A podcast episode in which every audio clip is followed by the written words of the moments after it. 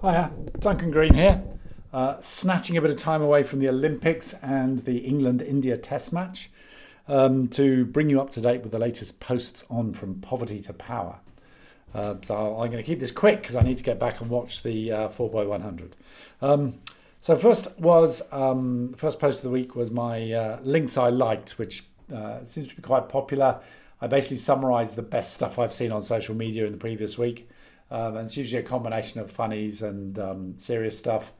Um, the the funny this this week was um, that uh, Nigel Farage, who doesn't appear on the blog very often, who was the sort of I think calling him the brains behind Brexit. It's probably a bit too uh, too kind, but anyway, one of the key figures in the Brexit campaign um, has de- decided to slag off a national institution, the RNLI, the Royal National Lifeboat Institute for having the temerity uh, to go out and save lives, which is kind of what it says in the uh, yeah in its name.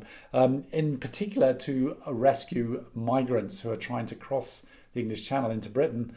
Um, and Nigel Farage got all angry and started ranting about them. And um, it was great news for the RNLI because their fundraising absolutely went stellar. They recorded a 2,000% increase in donations in a single day um, 200,000 quid in one day alone. And uh, I just wondered whether, yeah, this might be a future career for Nigel Farage. He should offer his services to a range of good causes and say, I will slag you off uh, in return for a small percentage of the increased income. Um, I, am not sure. I think he probably doesn't need much extra money, but it's definitely an inter- interesting business model. Donald Trump had very similar effects whenever he slagged off an NGO or a, or a charity. They would suddenly experience a massive spike in their incomes. The second post of the week was uh, uh, reposting or uh, covering a very interesting piece in The Economist. I'm a big fan of The Economist. I struggle sometimes because it it is consistent, and I suppose in some ways I am not. So, The Economist is a liberal institution, and it's liberal on economics and liberal on politics. And what people like me and people who would sort of broadly define themselves on the left and centre left tend to do is they like the individual political um, liberal view, you know, individual rights, you know, um, equality of treatment, you know, irrespective of sexuality, gender, whatever. They struggle with the economic uh, liberalism because that tends to mean laissez faire, markets not state, uh, increased inequality. So, anyway, uh, so that means that a lot of people in the NGOs, I think, don't read The Economist and they miss a lot. So, when I see something really good in The Economist, I often uh, refer to it. And this one was The Economist has done, done a big excavation around an intriguing topic. Why do some areas have less destructive and epidemics from, uh, in COVID than others? Why has Florida had fewer deaths per person than the American average, even though restrictions uh, there have been looser for longer? So, what researchers do in this situation is come up with a bunch of potential variables, construct a big equation and run a regression, and then see which one has the explanatory power. And so they've done a survey of those pieces of research.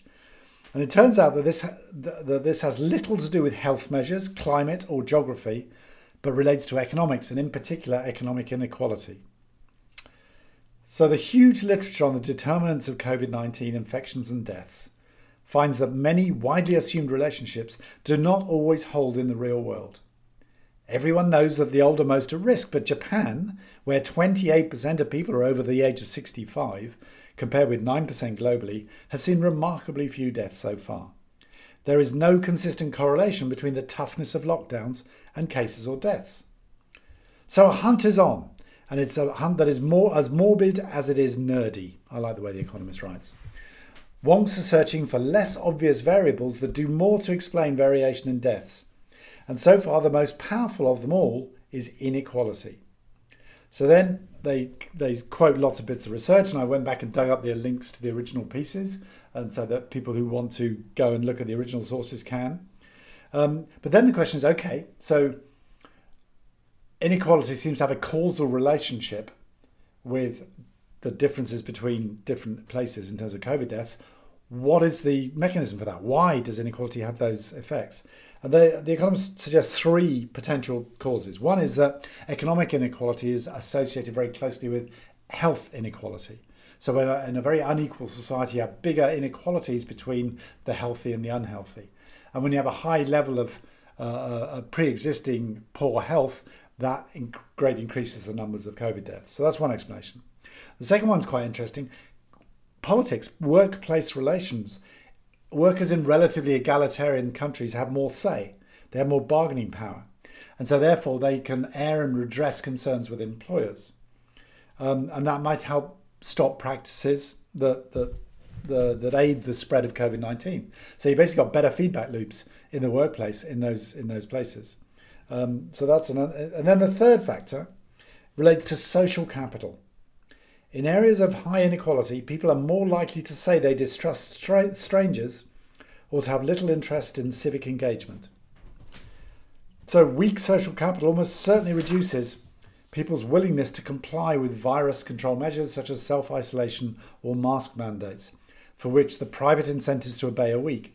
So, where there's high inequality, people don't trust each other. People don't see that think that they're all in it together. They they think in terms of the haves and the have-nots, and therefore people are less willing to make those really quite minor sacrifices that you make to have a good response to the pandemic. They're less willing to self isolate. They're less willing to wear a mask. They're less willing to get vaccinated. So, inequality through social capital produces this big explanatory power of what's going on with COVID. So, I think all three of those sound quite plausible to me and just very interesting to find them in The Economist, uh, uh, summed up there. Third post of the week was uh, a piece of research which has been going on as part of our bigger emergent agency in a time of COVID project. So this is a project where we kicked it off about a, a, year ago, and it's to uh, try and see what what is the effect of COVID in terms of social organisation at grassroots level. And It's been a global conversation, been absolutely fascinating. We're writing up a research paper summarising the process and the findings, and that'll be out uh, for you to comment on in a few weeks, I hope. But um, this was a piece coming from the Philippines. So we funded a few countries uh, this was Oxfam Philippines got a bit of money from from from this research grant from the from the LSE to do some research, and this is they've done a series of really quite good blogs um, on um, uh, and co-published them with the Philippine Sociological Society.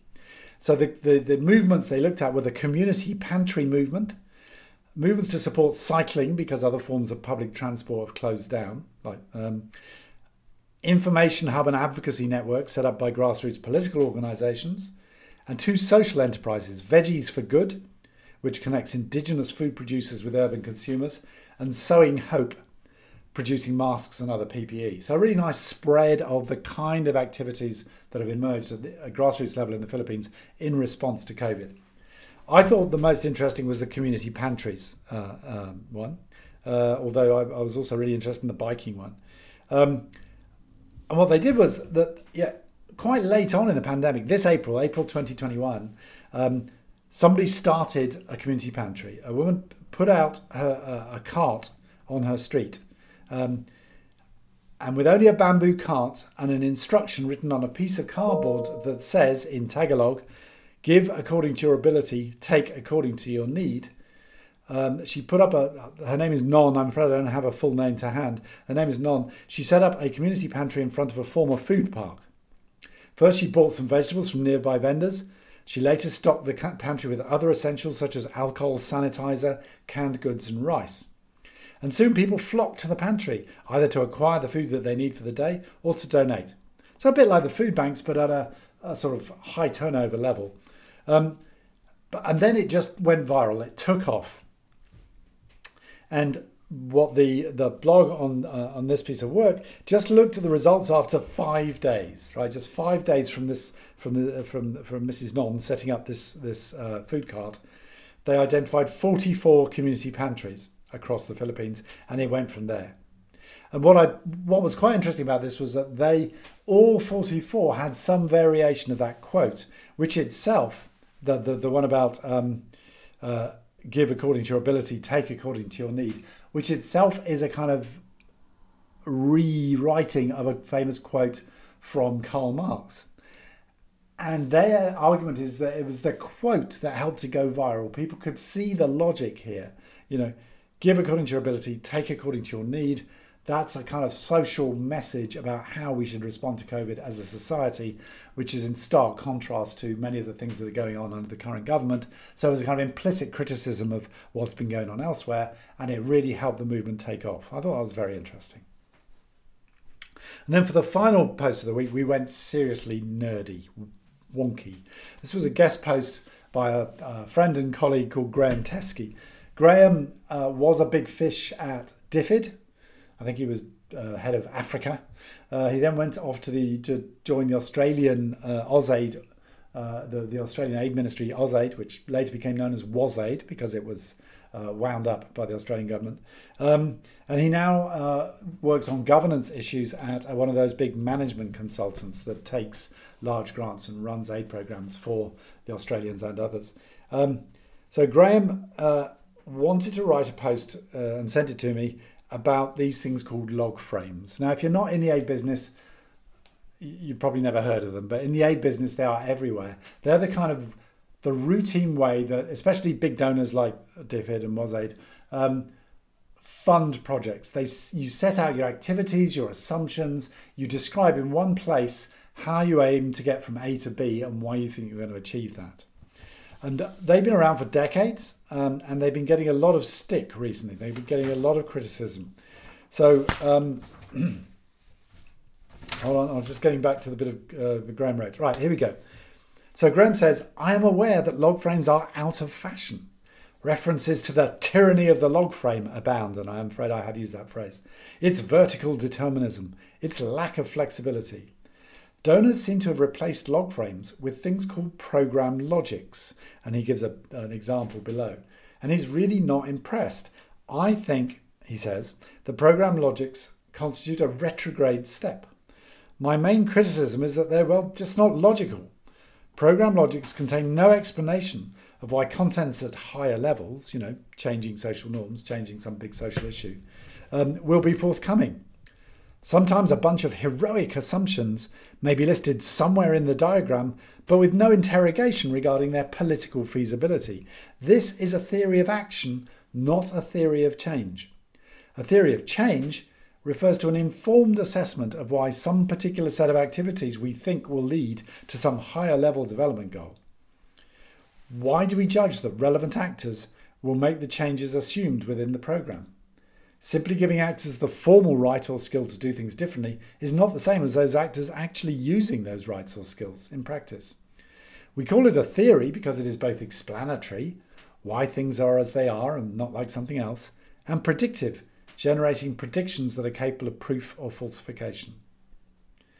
And he says the basic requirement of any theory of change is that it must contain an if, then, because statement.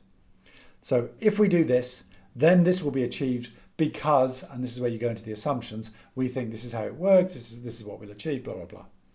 And he concludes, I, will go as, I would go as far as to suggest that a good log frame will tell you most of what you need to know about any initiative, its purpose, its theory of change, how to measure progress and success, the sources of the data, and how the because statements will be tested. And he then gets into some incredibly technical um, basic rules for log frames. And I thought I'd spare you those. Um, do go and read it if you're interested. I didn't think they would make much sense in, in, in spoken form. They, they, they, require some pretty sort of um, uh, concentrated effort to understand them. I mean, I, the thing I like about Graham is that you know he's got this huge understanding of development debates and issues, and he's remorselessly practical. He just, yeah, at the end of we have all these big hand wavy conversations, and at the end of it, he just says, "Okay, that was great. I really love that. What do I do differently? What does it mean for practitioners? Help us do our jobs better." And that, to me, is just a, a, a very good focus uh, to have at the end of these conversations because they can get very abstract. So on that note of in praise of log frames, I'm going to go back and watch the 4x100 relay and have a great weekend, everybody. I hope you enjoy the sport as much as I am. Bye.